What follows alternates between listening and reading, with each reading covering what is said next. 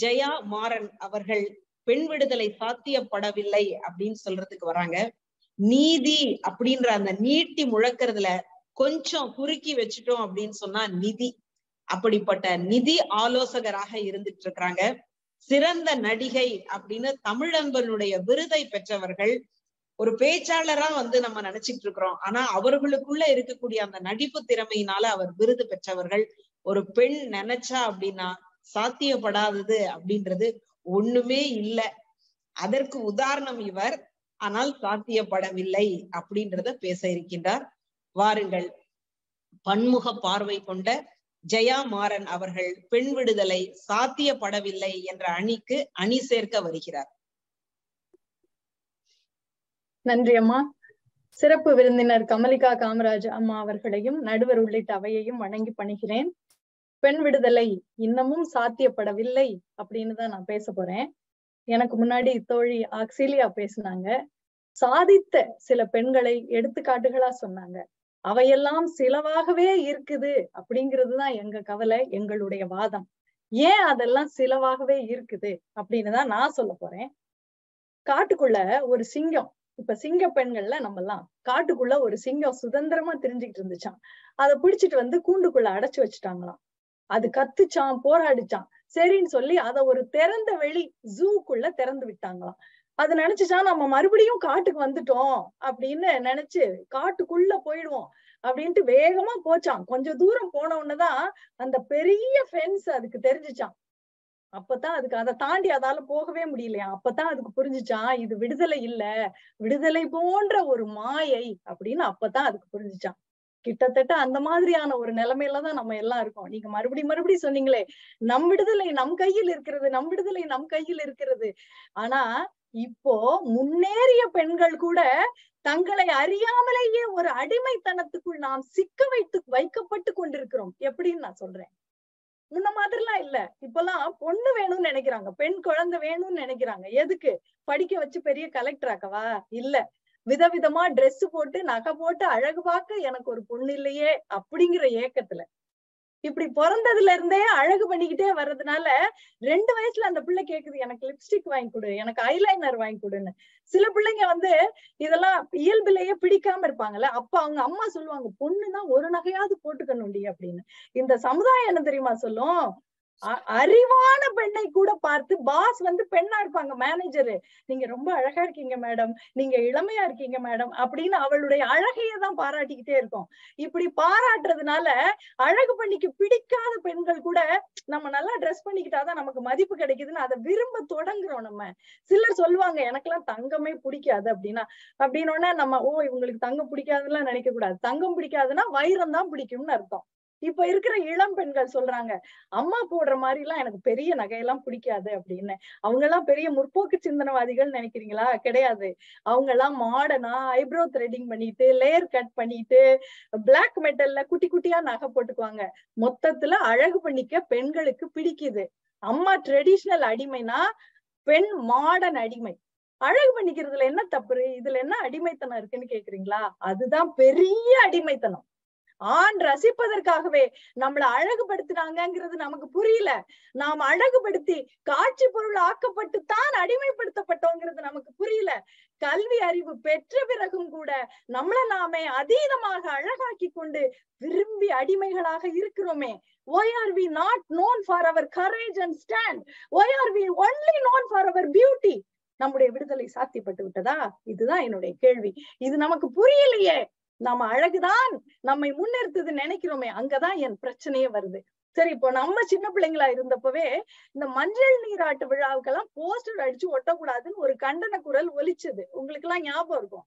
ஆனா இப்ப பார்த்தா பியூபர்ட்டி ஃபங்க்ஷன் யூடியூப்ல வீடியோ போடுறாங்க. பெத்தவங்களே என்ன சொல்ல வராங்க? இந்த பொண்ணு கல்யாணத்துக்கு தயார் அப்படின்னு தானே சொல்றாங்க.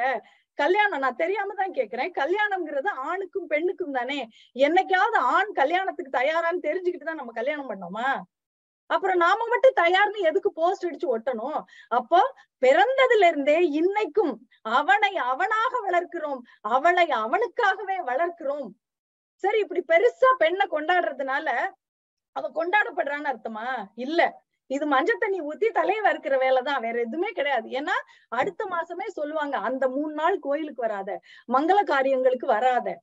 நம்மை சொன்னப்பவே நமக்கு பிடிக்கலையே, இப்போ நாம் அதையே நம்முடைய மகள்களுக்கு இந்த அமெரிக்காவிலும் சொல்கிறோமே, நாம் கல்வியை பெற்ற பிறகும் இந்த அடிமைத்தனத்தை இன்னும் பெருசாவே செய்கிறோமே, எங்கே போனது நம்முடைய நிமிர்ந்த ஞான செருக்கு, திமிர்ந்த ஞான செருக்கு எங்கே போனது? நம் விடுதலை சாத்தியப்பட்டு விட்டதா என்ன? அடுத்தது காதல். பெண்ணுக்கு காதல் வந்தா குடும்பமானம் போயிடும்.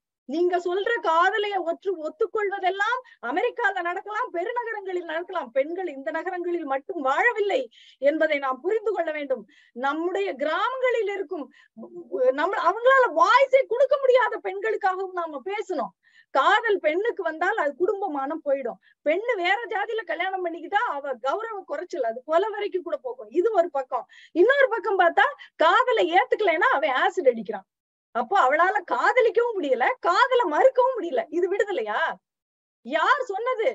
வன்கொடுமை குற்றங்களுக்கு 7 வருஷ தண்டனை இருக்கு எல்லாம் நீங்க சொல்லிடுவீங்க. நிர்பயாவுடைய கொலைக்கு, அவ்வளவு கொடூரமான அந்த கொலைக்கு 7-8 வருஷம் அந்த அம்மா நடையா நடந்து உயிரை கொடுத்து தீர்ப்பை வாங்கினார்கள். எப்படி நீங்க சொல்றீங்க உடனே தீர்ப்பு கிடைச்சிருது, சட்டம் இருக்கு? இதெல்லாம் எப்படி? இது சரியான வாதம் இல்லை. சரி, அப்படியே நம்ம கல்யாணத்துக்கு வருவோம். அதாவது நியாயமா இருக்கான்னு முதல்ல பார்ப்போம். வரதட்சணை வாங்குவதும் கொடுப்பதும் குற்றம் அப்படின்னு சட்டம் இருக்கு, அவ்வளவுதான். ஆனா எங்க பொண்ணுக்கு நாங்க 100 பவுன் நகை போட்டு கல்யாணம் பண்ணோம் அப்படின்னு சொல்றதுதான் பெருமை. எங்க பொண்ணுக்கு நகை ஒண்ணும் போடல அப்படின்னு சொல்றப்பவே அவங்களுக்கு அசிங்கமா இருக்கும், அவமானமாக இருக்கும். முன்னாடி எல்லாம் பையனை படிக்க வச்சோன்னு சொல்லித்தான் வரதட்சணை கேட்டாங்க. இப்பதான் பொண்ணையும் படிக்க வைக்கிறாங்கல்ல, அவளை சம்பாதிக்கிறாள், அப்புறம் எதுக்கு வரதட்சணை? ஆனா இப்ப என்ன ஆகி போச்சு தெரியுமா?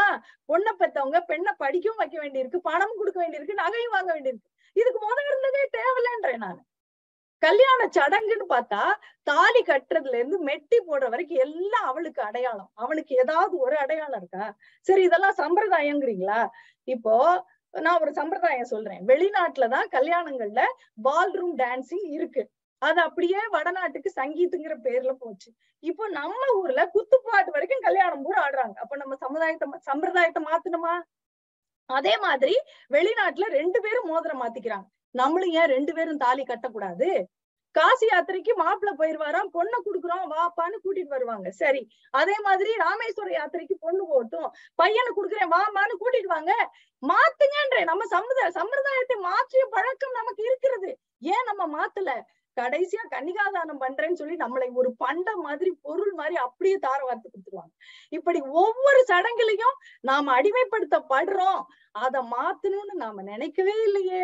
I like to have a traditional wedding அப்படின்னு இங்கிலீஷ்ல வளர்றோமே. நம்முடைய விடுதலை சாத்தியப்பட்டு விட்டதா என்ன?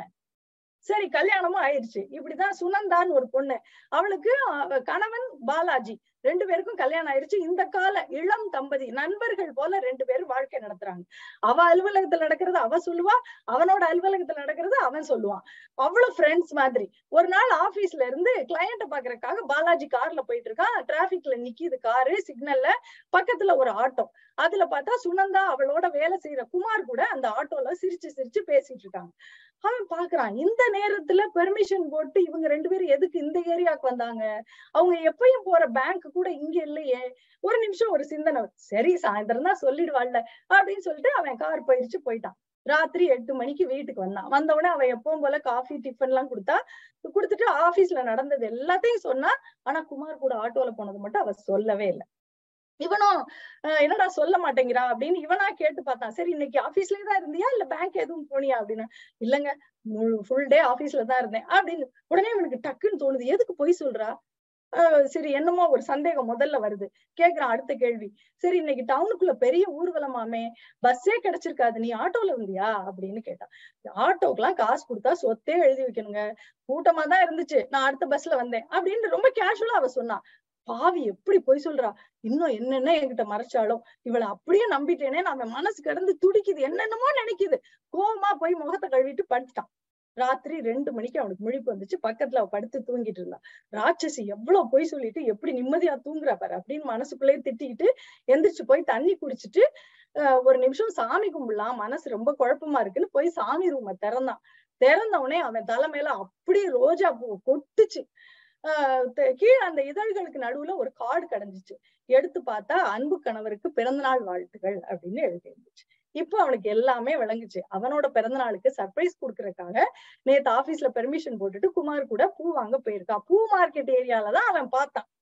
இது புரிஞ்சுது. இது இப்போ ஆனா பாருங்க, இவ்வளவு அன்பான புரிதல் கொண்ட அந்த மனைவியை ஒரே சாயந்தரத்துக்குள்ள அத்தனை வருட வாழ்க்கையும் கேள்விக்குறி ஆகிற அளவுக்கு எத்தனை சந்தேகங்கள் அவனுக்கு. கவிஞர் தாமரை அவர்கள் எழுதிய கதை இது. ஆனா இது கதை மட்டும் இல்ல. இன்னைக்கு வேலைக்கு போகும் பெண்களுக்கு கணவன் சந்தேகிக்கும் அபாயம் இருக்கிறது. எப்படி சொல்றேன், காதலிக்கிறப்பவே Facebook, Twitter, WhatsApp ஆக்சஸ் எல்லாம் வாங்கிடுறாங்க. உனக்கு எதுக்கு இத்தனை பசங்க ஃப்ரெண்ட்ஸா இருக்காங்க, நீ ஏன் இந்த ப்ரொஃபைல் பிக்சர் வைக்கிற, ஏகப்பட்ட கேள்விகள். வேலை செய்கிற இடத்துல பாலியல் சீண்டல்கள். அதனால அவங்களால கெரியர்ல முன்னேற முடியல. அப்படியே ஒரு பெண் முன்னேறினால் கூட இவெல்லாம் பாஸ்க்கு ஐஸ் போட்டு முன்னேறி இருப்பான்னு பெண்களே சொல்றோம். இது ஒரு பக்கம். இன்னொரு பக்கம் ஆடம்பர வாழ்க்கை, பிள்ளையோட படிப்புன்னு எல்லாத்துக்கும் அவளோட சம்பளம் தேவைப்படுகிறது. குடிகார கணவனுக்காக சம்பாதித்து கொடுப்பதுதான் நம்முடைய விடுதலையா? இப்படி பெண்ணினுடைய பணத்துக்கு ஒரு குறிக்கோள் இன்னைக்கு வீட்டுக்குள்ள வந்துருச்சு. அதனால கணவன்மார்கள் என்ன செய்யறாங்க, அவங்க சீக்கிரமே ரிட்டையர் ஆயிடுறாங்க. வேலை போயிருச்சுன்னா வேற வேலையே தேடுறது இல்ல, எப்ப பார்த்தாலும் குடிச்சுக்கிட்டே இருக்கிறது. சிலர் பேஷனை தேடி போயிடுறாங்க. இப்படி வீட்டின் பொருளாதார சுமை பெண்ணின் மேல் சுமத்தப்பட்டிருக்கிறது. நாம என்னமோ படிச்சு பெரிய அதிகாரியாக போறோம், சாதிக்க போறோம், பொருளாதார சுதந்திரம் கிடைக்க போகுதுன்னு நினைச்சா நம்மளை கொண்டு வந்து இப்படி ஒரு பொருளாதார நெருக்கடிக்குள் இவ எவ்வளவு அடிச்சாலும் தாங்குவான்னு சொல்லி சுத்தி சுத்தி பிரச்சனைகளை புதுசு புதுசாக கொடுத்து நம்மை கொல்கிறதே இந்த உலகம். இதுதான் நாம எதிர்பார்த்த விடுதலையா? நம்முடைய விடுதலை சாத்தியப்பட்டு விட்டதா?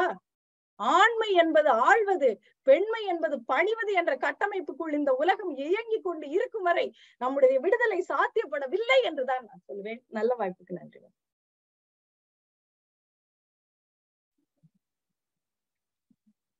அப்படியே நம்மளுடைய கடந்து வந்த பாதைய திருப்பி போட்ட மாதிரி இருக்கு இந்த வாதம். எல்லாரும் வந்து இந்த இடத்துக்கு வந்திருக்கிறோம் அப்படின்னு சொன்னா சும்மா அப்படி நினைச்சப்ப உடனே அப்படி வந்து நிக்கக்கூடிய இடமா வந்து மேடைகளா, பொது வெளிகளா சமூகம் இல்லை. அதான் உண்மை. அத வந்து உண்மையோடையும் ரத்தமும் சதையுமாக எடுத்து வைத்தது ஜயா மாறன் அவர்களுடைய பேச்சு.